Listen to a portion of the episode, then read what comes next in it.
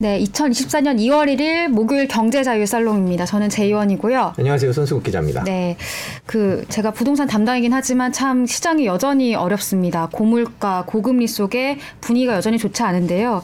특히 그 특례 보금 자리론도 이제 종료가 되고 보금 자리론이 다시 부활하는 형태가 됐는데 올해 시장 전망은 좀 어떤지 전문가 모시고 이야기 나눠보겠습니다. 김기원 리치고 대표님 오셨습니다. 어서 오세요. 네, 안녕하세요. 안녕하세요. 네. 최근에 경매 매물이 진짜 많이 나오고 있다는 보도가 네. 많습니다. 원인이 뭐라고 보시나요? 경매가 이렇게 증가한 이유는 우리가 이제 거래량 데이터를 보면은 2020년과 21년에 엄청난 거래가 터진 걸 알 수가 있습니다. 네. 역사상 가장 큰 거래가 터졌고요. 그리고 그때는 금리가 가장 낮을 때였죠. 그러니까 금리가 가장 낮을 때 금리가 싸니까 대출 끌어다가 엄청나 많이 샀는데 금리가 이제 굉장히 급등을 하게 되면서 이런 것들이 어, 견디지를 못하고 이제 경매 물건들로 계속 쏟아지고 있는 거죠. 그래서 실제 이제 데이터를 보게 되더라도 저게 이제 전국의 경매 건수랑 매각 건수 데이터인데요.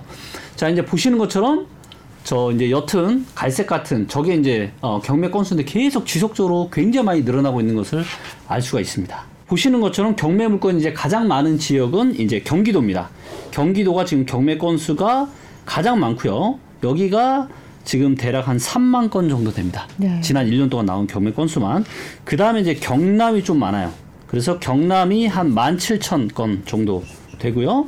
그 다음에 세 번째로 많은 곳이 바로 서울입니다. 서울도 대략 한 17,000채 가까이 되고요. 그래서 경기도에 가장 많고 그 다음에 서울과 경남 여기가 이제 경매 물건이 굉장히 최근 1년 동안 많이 증가한 지역이라고 보시면 되겠습니다. 그 왜 경기도와 서울 쪽이 이렇게 많다라고 봐야 될까요? 데이터를 보았을 때 지금 거품이 가장 많은 곳이 어디냐 그리고 지난 과거에 거래량이 가장 많았던 곳이 어디냐면 예, 수도권이었습니다. 네. 예, 그러다 보니까 수도권 중에서도 서울하고 경기도 그래서 요 두 곳이 어, 일단 거래 건수가 많았기 때문에 당연히 경매 건수도 많을 수밖에 없고요. 그래서 어, 그런 부분들 때문에 서울하고 경기도의 경매 건수가 이렇게 많이 증가한 것 같습니다. 최근에 네. 그렇게 영끌이 문제가 돼서 이렇게 빠르게 경매 물건이 늘어나는 이유는 어떻게 봐야 될까요? 고금리 때문에 금리가 인상이 된 부분도 있지만 또 고물가 시대잖아요. 그러니까 호주머니 사정도 굉장히 좋지를 못합니다. 그리고 최근에 데이터를 보게 되면 어, 개인들의 지금 연체율도 증가를 하고 있는 추세고요. 특히나 기업 연체들은 훨씬 더 많이 증가를 지금 하고 있는 상황입니다. 그렇기 때문에 사람들 호주머니 사정도 좋지 못하고 그동안에 이제 어, 낮았던 금리가 많이 올라감으로써 이자 부담도 너무 심하고 그러다 보니까 계속 어떻게든 지금 버티려고 하는데 이런 것들이 더 이상 버티지를 못하고 경매로 계속 지금 쏟아져 나오고 있는 상황이고 당분간은 이런 추이가 굉장히 계속 되지 않을까 그렇게 예상해 봅니다. 그래프를 한번 보시면 네.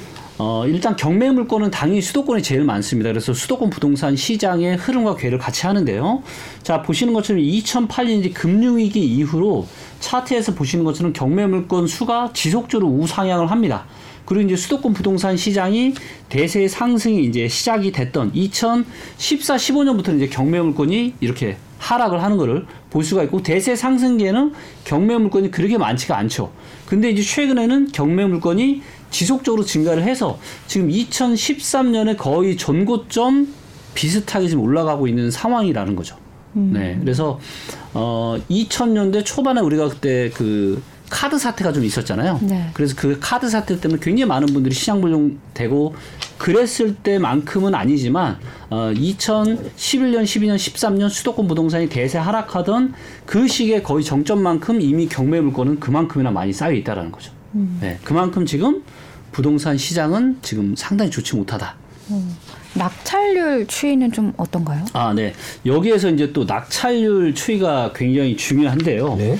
어, 낙찰률이라는 거는 뭐냐면, 어, 예를 들어서 경매가 100채가 나왔는데요. 이 중에서 30채를 낙찰을 받으면 낙찰가율이 30%가 되는 겁니다. 매각가율이.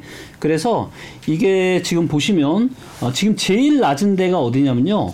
서울이에요. 그래서 2023년 2월 달부터 지난 1년 동안은 평균이 지금 20%가 안 됩니다. 서울이 지금 전국에서 낙찰률이 가장 낮고요. 네. 그 이것이 의미하는 바는 뭐냐?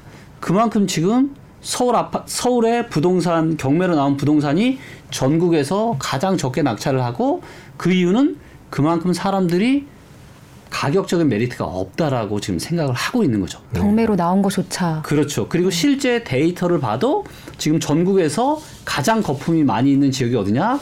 바로 서울입니다. 네. 네. 앞으로 경매 건수는 계속 늘어날 거다 이렇게 보고 계세요. 네, 앞으로도 지속해서 늘어날 걸로 저는 예상을 하고 있습니다. 왜? 지금의 이제 부동산 PF 문제나 부동산 시장에 여러 가지 문제점들이 있지만 일단 어 코로나 시기에 영끌했던 이때 대비해서 금리가 너무 높은 게 이게 가장 큰 원인인데 그렇다면 이제 금리가 좀 내려가야 되는데 어 당분간은 금리가 내려가기가 쉽지 않다라고 좀 많은 전문가들이 이야기를 하고 있고 이거는 이제 물가랑도 또 연동이 되어 있기 때문에 지금 어제도 파월이 원래는 뭐 시장에서 지금 3월 정도의 금리나 기대를 좀 했다가 지금 뭐 금리나 좀 어떻게 될지 모르겠다. 중반부에 봐야 되겠다. 이러니까 어제 미국 주식시장도 좀 폭락을 하고. 그래서 어 금리 인하가 과연 그렇게 쉽게 될 수 있을까? 그리고 혹시라도 미국 금리 인하를 하더라도 예전처럼 초저금리 시대로 갈 수 있냐를 봤을 때 그럴 가능성은 상당히 좀 부족하지 않나. 그리고 또 실제 데이터를 보더라도 금리가 떨어지면은 지금 이제 주택담보대출 금리가 대략 한 평균 4.4% 정도 되거든요. 근데 만약에 이게 한 3%대만 떨어져도 이자 부담이 줄어드니까 부동산 시장이 상승할 것 같은데 또 실제 데이터를 보면은 금리가 주택담보대출 금리가 반토막이 났음에도 불구하고 예, 부동산 시장이 또 떨어졌을 때가 있었거든요. 차트에 보시면 어, 선이 세 개가 있는데요. 어, 파란색이 이제 미국의 기준 금리고요. 그다음에 주황색이 어, 한국의 기준 금리. 그리고 빨간색이 한국의 주택담보대출 금리입니다. 자, 그래서 과거에 우리가 고점을 보면은 저 때가 언제였냐면은 2008년 10월 달이었어요. 예, 저 당시에 주택담보대출 금리가 평균 거의 8%였습니다. 네. 예. 근데 2013년 예, 말, 저 때 주택담보대출 금리가 4%가 안 됐어요. 그러니까 8%가 약간 안 되던 거에서 4% 미만으로 떨어졌으니까 반토막이 난 거였거든요. 주택담보대출 금리가. 그러면 이자 부담이 굉장히 많이 줄어들 거잖아요. 훨씬 굉장히 많이 줄어들 건데 그래서 언뜻 생각하면 부동산 시장이 오를 것 같지만 실제로 저때 수도권 부동산 시장은 11년, 12년, 13년 계속 하락을 했거든요. 음. 그렇기 때문에 어, 많은 분들이 김, 금리 인하에 대한 어떤 인하도 기대하시지만 실제로 금리가 인하가 된다 할지라도 부동산 시장은 거꾸로 움직일 수 있다라는 거죠. 네, 그리고 어, 좀 더 정확하게 말씀을 드리면 어, 금리가 인하된다는 건 부동산 시장의 호재예요. 그래서 11년, 12년, 13년에는 올랐던 시장이 있습니다. 거기는 바로 지방 일부 지방 시장이었어요. 거품이 별로 없었던. 근데 금리가 떨어졌음에도 불구하고 왜 부동, 수도권 부동산 시장은 내렸냐? 그 이유는 사람들의 본질적인 가치 대비해서 사람들의 소득이나 주택 구입 부담 지수나 이런 거 대비해서 고평가가 심하니까 금리가 떨어 반토막이나 났음에도 불구하고 아파트 가격은 계속 떨어졌던 거죠. 네. 그래서 당분간은 금리 인하가 쉽지도 않을, 안, 않을 거고 사람들의 호주머니 사정이 계속 어려울 거기 때문에 당분간은 계속해서 지금 예, 경매로 나올 수밖에 없다. 그리고 부동산이라는 게 이제 개인 명의도 있는데 기업 명의도 많잖아요. 법인 명의. 근데 지금 어 한국은행에서 출간된 금융안정 보고서의 가장 최신 데이터를 보면은 지금 기업의 연체율이 정말 엄청나게 급증하고 있어요. 예. 그렇기 때문에 그리고 이제 어, 이자 부장 배율이라고 해서 어, 어, 회사가 일을 해서 어, 대출 받았는 이자를 낼 수 있을 만큼의 이런 기업도 계속 줄어들으니까 그러니까 돈 벌어서 이자도 못 내는 지금 기업들이 계속 늘어나고 있거든요.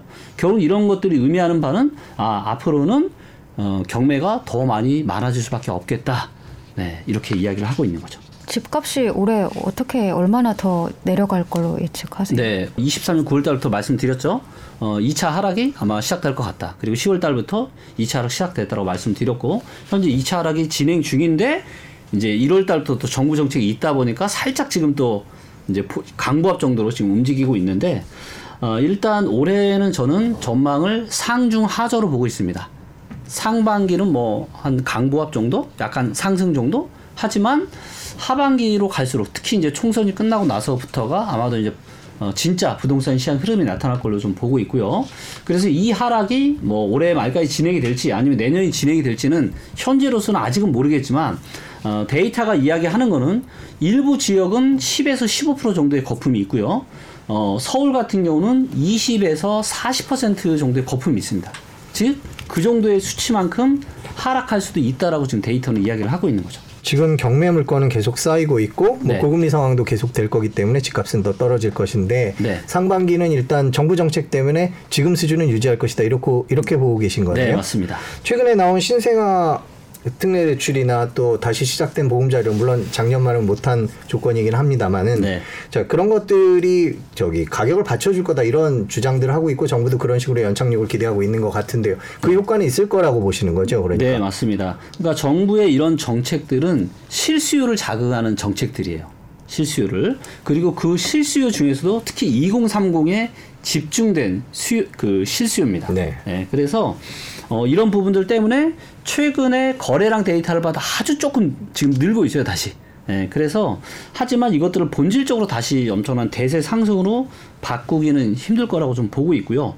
자, 그리고 이제 2월 그러니까 많은 분들이 뭐 정부에서 지금 우호 정策우호, 우호적인 정책을 꺼내니까 좋아질 거라고만 지금 보고 계시는데 한편으로는 이렇게 이제 나사를 좀 풀고 한편으로는 또 옥죄고 있습니다. 네. 예, 그게 뭐냐면 어, 지금 신생아 특례나 또 결혼을 했을 때 어, 증여의 비과세 한도를 5천만 원에서 1억 5천만 원까지 합해서 양가 합산하면 3억까지 어, 비과세로 증여를 받아서 이걸 가지고 또 집을 살 수도 있고 그래서 굉장히 어, 시장을 좀 부양을 하려고 하는 이런 정책만 보이는 걸 수 있는데 2월 말부터 이제 뭐가 시작이 되냐면 스트레스 DSR이 적용이 됩니다. 네. 예, 스트레스 DSR이 적용이 되면은 이제 점진적으로 적용이 되는데요. 일단 주택 담보 대출부터 적용이 되고 24년부터는 신용 대출까지 다 적용이 됩니다. 그래서 25년부터는 이제 어떻게 되느냐? 본인의 연봉만큼 대출의 한도가 줄어들어요. 네, 그럼 연봉이 5천이신 분은 한도가 5천 줄어드는 거고 1억이신 분들은 1억이 줄어드는 거죠. 거기다가 지금 어, 전세 대출 DSR 또 지금 검토하겠다 적용하겠다라고 지금 또 하고 있고요. 그렇게 되면은 어, 이 대출을 끌어다가 뭔가 부동산 시장을 사는 데 있어서는 어, 상당히 좀 안 좋게 영향을 좀 저는 미칠 거라고 좀 보고 있고요. 그래서 정부에서는 어떻게 보면 굉장히 미세한 지금 컨트롤을 하고 있는 거죠. 그래서 지금 출산율이나 이런 것들을 좀 좋게 만들기 위해서 2030들을 위한 그런 좋은 정책들로 하고 있지만 지금 어 대출에 대한 이런 문제 그래서 가계 부채나 기업 부채에 대한 문제가 너무 심각하고 계속 이제 외국의 기관들에서도 경고를 하고 있기 때문에 이런 것들에 대한 부분을 또 대응하기 위해서 스트레스 DS라나 전세 대출까지도 조금씩 지금 죄고 있는 거죠. 그렇기 때문에 어 이게 꼭 너무 긍정적인 측면으로 이렇게 바라보지 않으시면 좋을 것 같아요. 대표님께서 이제 최근 부동산 시장을 보고 네. 이게 한 20년 들어서 가장 큰 폭락장이다 이런 목소리도 내주셨잖아요. 네. 그러니까 이 리스크가 제일 큰 게 뭐라고 보시는 거예요? 어, 가장 큰 리스크는 너무 비싼 가격이에요. 네. 음, 그러니까 우리가 코로나 시대를 한번 생각을 해보면 그때의 가격은 어, 정말로 그 누구도 뒤를 받쳐줄 수 없는 너무너무 너무너무 고평가된 그런 가격이었다라는 거죠. 그래서 이런 거품이 한번 빠졌다가 단기 반등이 나온 상태고 지금 살짝 어, 다시 재차 하락을 어, 하고 있는 그 초입으로 저는 좀 보고 있는데요. 돈을 모아서 내 연봉으로 집을 몇 년을 내가 모아야 집을 살 수 있는 이 데이터인 PIR 데이터 나 그다음 주택 구입 부담 지수. 그래서 내가 한 달에 얼마 정도 내면은 내가 원리금 상환액으로 얼마를 내면은 내가 집을 살 수 있는지 이런 데이터를 봤을 때 어, 서울의 부동산 시장 같은 경우는 여전히 20에서 최대 40%까지 지금 고평가되어 있다고 얘기하고 있고요. 자, 그런데 이 부분이 어, 인구 구조가 지금보다 훨씬 더 더 좋았던 시대. 그때가 이제 2013년, 14년, 15년이었어요. 그때는 뭐 30대, 40대가 굉장히 많아서 당연히 이제 집을 살 수 있는 그런 수요층들이 많았고 60대, 70대는 많지가 않았거든요. 근데 지금은 이런 데이터들이 계속 바뀌고 있어요. 점점점 젊은 사람들은 줄어들고 나이 드신 분들이 굉장히 많아지기 때문에 나이 부- 나이가 어느 정도 60대 이상, 70대 이상이신 분들은 잠재적인 부동산의 매도자지 수요자가 되기가 힘들거든요. 그렇기 때문에 저는 이런 생각을 하는 거죠. 어, 만약에 이제 2013년, 14년까지 만약에 주택의 거품이 빠진다. 인구 구조가 지금보다 훨씬 좋았던. 그러니까 그렇게 될 수 있다는 얘기죠. 그렇게 놓고 보면 서울의 부동산 시장은 최대 지금 40%까지도 폭락이 지금 가능하다는 얘기입니다. 데이터상으로 봤을 때는. 근데 제가 이제 부동산 돌아다녀 보면 네. 공인중개사들도 다 얘기하는 게 집주인들이 호가는 안 낮춘다는 거예요. 맞아요. 특히 이제 입지가 좋은 곳, 살고 네. 싶은 곳은 여전히 비싸더라고요. 네. 금리가 높은데도 그거는 왜 그렇다고 보세요? 그거는 어, 왜 그러냐면은 여전히 환상에 젖어 있는 거죠. 보통 우리가 이제 그런 거를 dead cat bounce라고 하는 거죠. 음. 자, 주식이나 부동산 시장은 똑같습니다. 어떤 시장이라도 똑같아요. 엄청난 크, 미친 듯한 이런 상승제가 나오잖아요. 그리고 한번 하락이 옵니다. 그리고 대부분은 이런 대드게 바운스라고 하는 단기 반등이 나와요. 왜? 다시 또 이렇게 가는 거 아니냐. 2020년이나 21년처럼 또다시 그렇게 폭등하는 거 아니냐라고 하는 그런 기억이 여전히 사람들 머릿속에 있는 거예요. 더군다나 지금은 정부에서 또 신생아 특례 대출이나 여러 가지 이런 정책들로 또 풀어주려고 하는 이런 부분들이 보이니까 아, 당장은 싸게 팔기는 싫은 거죠. 근데 이거는 매도자 입장인 거고 수요자 입장에서는 너무 비싸니까 그래서 결론이 나오는 게 뭐예요? 거래량이 없는 거예요. 거래량이 없는 겁니다. 정부가 무슨 특례 대책이니 뭐니 다 해도 이렇게 2년 넘게 이렇게 거래량이 작았던 시장은요. 대한민국 부동산에서 처음 있는 일이에요. 네. 그리고 이런 것들이 22년 하반기 혹시 기억나시나요? 네. 그냥 한 6, 7개월 만에 순식간에 20에서 50%막 폭락했습니다. 예, 그리고 이때는 아예 내놔도 호가를 내, 더 낮춰도 잘 팔리지가 않죠. 그래서 저는 이런 시기가 아마도 저는 올해 어느 즈음에 특히 상반기보다는 하반기에 올 가능성이 높지 않나 그렇게 좀 보고 있고 그리고 그렇게 되어야 모두가 저는 행복하게 살 수 있는 세상이 올 것 같아요. 지금의 부동산은 사실 2030 세대를 만나서 물어보면 과연 부모님의 재력 있는 부모님의 도움 없이 내가 서울에 집을 살 수 있을까에 대한 이런 희망 자체가 거의 없거든요. 근데 그런 희망이 없는 한은 정말로 대한민국의 중장기적인 미래에 과연 음, 청신호가 들어올 수 있을까 그런 생각이 좀 듭니다. 네, 말씀해주신 상중하저가 되려면요, 이제 하반기에 아까 매 집을 팔려는 분들이 이제 버티고 버티다가 값을 네. 내리기 시작을 하고 급매물이 나오고 이제 계속 그렇게 돼야 될 텐데 네. 지금 저희가 궁금한 건 그런 상황이 일어날 수 있는 어떤 트리거 같은 것들 지금 팽팽하게 줄다리기 중이잖아요. 맞습니다. 그럼 올 하반기에 어떤 일이 생겨서 그렇게 갑자기 막 급매물이 쏟아지고 집값이 떨어질 수 있는 상황이 올 수도 있다 이렇게 판단하고 계시고 어, 일단 지금 이제 기업들의 연체율 그리고 그 중에서도 이제 부동산 PF 문제들 이런 것들이 지금 다 4월 이후로 다 지금 밀어놨거든요. 총선 이후요. 그렇죠. 근데 총선이 끝나고 나서 이런 문제들이 불거질 가능성이 굉장히 많은 거죠. 그래서 대내적인 변수도 있고 대외적인 변수도 있죠.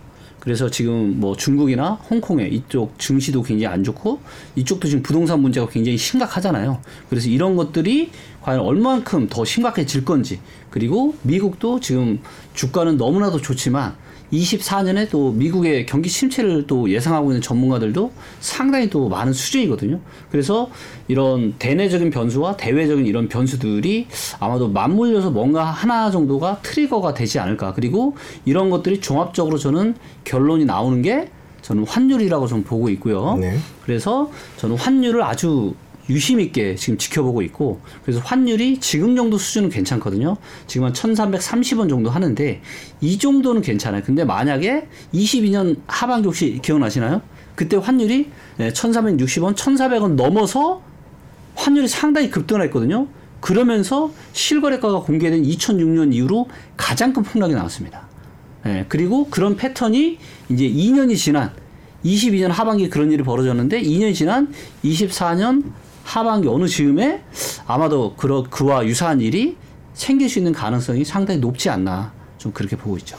많은 분들이 예견을 하듯이 아 금리가 좀 인하되면은 부동산 시장이 좀 숨통이 트이지 않겠냐. 이게 이제 가장 중요한 이제 핵심 포인트거든요. 부동산 시장 긍정적으로 보시는 분들이. 근데 제 저도 이제 궁금하니까 또 언뜻 생각하면 그게 맞잖아요. 이자 부담이 줄어드니까 아 연끌하신 분들이 덜 힘들 거고 그런 부동산 시장 올라가겠다. 근데 제가 데이터를 보고 저도 놀란 거예요. 아 2008년에 8% 가까이 되던 주택담보대 금리가 4% 이하로 반토막이 났음에도 불구하고 계속 떨어지는 거예요.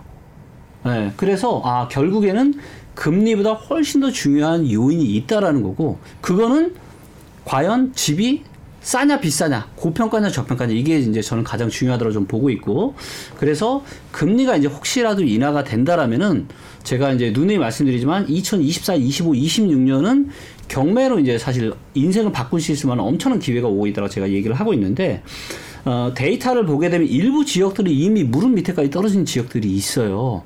그렇기 때문에 그런 지역들은 혹시라도 금리가 인하가 된다라면은 어, 내 집 마련하기 아주 좋은 시기가 올 겁니다. 하지만 일부 지역들 특히 이제 수도권이고요. 그 중에서도 서울입니다. 서울은요 거품이 너무 많아요.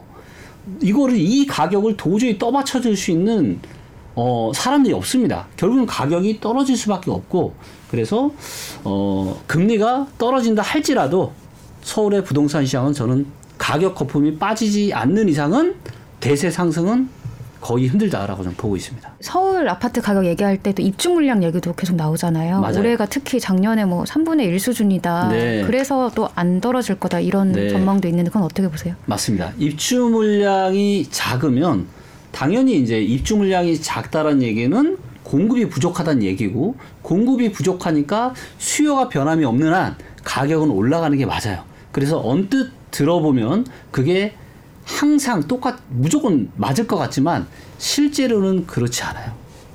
입주 물량이 2011, 12, 14년도 입주 물량이 수도권이 작았거든요. 근데도 아파트 가격이 떨어졌어요. 그러니까 금리가 떨어지고 입주 물량이 작았던 시기에도 대세 하락이 나타날 수가 있는 거예요. 그리고 서울은 올해만 작습니다. 내년하고 내후년은 아 그러니까 25년은 또 그렇게 작진 않아요. 그리고 입주 물량이라는 거는 어 주변에 직주 근접이 가능 가능한 지역의 입주 물량 같이 봐야 되는데 수도권 전반적으로 보면 입주 물량이 또 그렇게 작진 않거든요. 네, 그렇기 때문에 이 작은 입주 물량 때문에 전세가 상승에는 긍정적 영향을 미칠 수 있겠지만 이게 어떤 그 매매 가격까지 끌어 올리기는 매우 힘들다라고 좀 보고 있고요. 그리고 입, 이 공급에는 입, 신규 공급만 있는 게 아니라 사람들이 시장이 내놓은 팔려고 내놓은 이것도 공급이잖아요. 네. 근데 이 매물량 데이터를 보면은 줄어들다가 최근 그러니까 최근에 다시 늘고 있어요. 그래서 거의 8만 채 가까이 됩니다. 서울만. 그러니까 이게 이 공급이라는 게 절대 이 입주 물량 하나만 가지고는 결정이 되는 게 아닙니다. 예, 그렇기 때문에 매매로 내놓은 문- 매물도 언제든지 이것도 안 팔리면은 전세나 월세로 돌릴 수 있는 그런 공급 물량이기 때문에 그런 데 그런 부분들까지 같이 보면 절대로 공급이 작다 이거는 좀 동의하기가 어렵죠. 네. 그러니까 결론적으로 올 하반기에는 여전히 비싼 가격, 쏟아지는 매물들, 그 다음에 여전한 금리 환경 이런 걸 놓고 볼 때는 집값이 더 떨어질 가능성이 높다. 이렇게 네, 정리를 맞습니다. 하면 될 것 같군요. 자, 그러면 이제 내 집 마련을 생각하시는 많은 분들이 그럼 바닥이 언제쯤일까 이걸 궁금해 하십니다. 지금 계속 더 떨어질 수 있다는 네. 말씀을 해 주셨는데 네. 이제 내 집 마련을 하시는 분들은 어느 선 어느 수준 몇 년도 수준 그 정도까지 기다리면 좋을까요? 어, 일단 지역에 따라 좀 다르긴 한데요. 이제 서울 같은 경우는 이제 최소 20에서 많게는 40% 정도의 거품이 있거든요. 그러니까 20에서 40%가 하락이 될 수 있는 거예요. 그러면 20억 아파트가 12억, 10억 아파트가 6억까지도 떨어질 수 있다. 최대. 그리고 어, 저는 이제 확률적으로 30에서 40% 정도의 가격 조정이 이루어지지 않는 한은 대규모 거래량이 나타나기가 힘들 거예요. 네. 왜냐면 그 정도는 돼야 그나마 이제 사람들이 아 좀 살만하다고 해서 살 수 있는 정도의 그런 가격이라고 이제 사람들의 소득이나 대출이나 이런 것들을 감안했을 때 나오는 데이터가 다 그런 얘기를 하고 있거든요.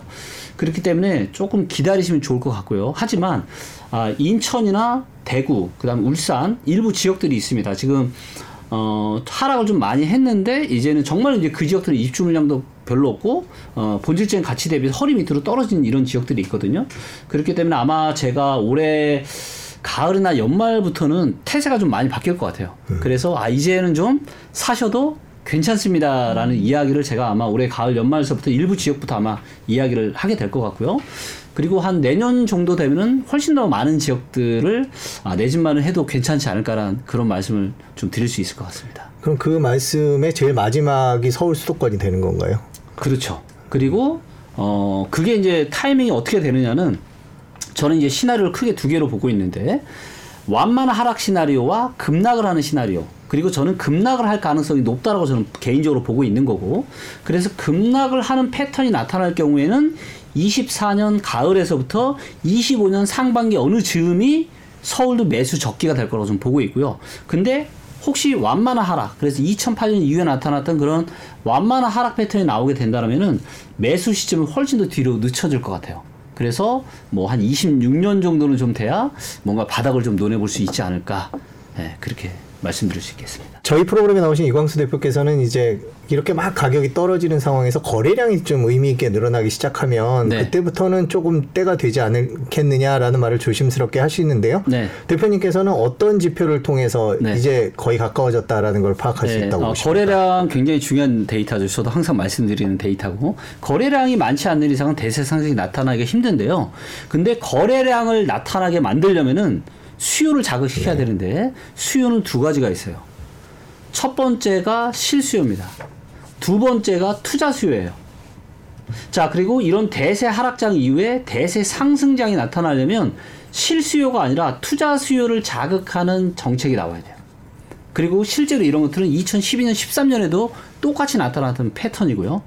자, 지금의 정책들은 어떤 정책들이죠? 실수요만 자극하는 정책들이죠. 그리고 실수요의 또 일부만 2030 세대 위주로. 자, 그렇기 때문에 당분간은 거래량이 많이 나타나기가 힘듭니다. 자, 그런데 하락이 여기서 훨씬 더 길어지고 하락의 폭이 더 커지잖아요? 자, 그러면, 그러면 진짜 큰일 나는 겁니다.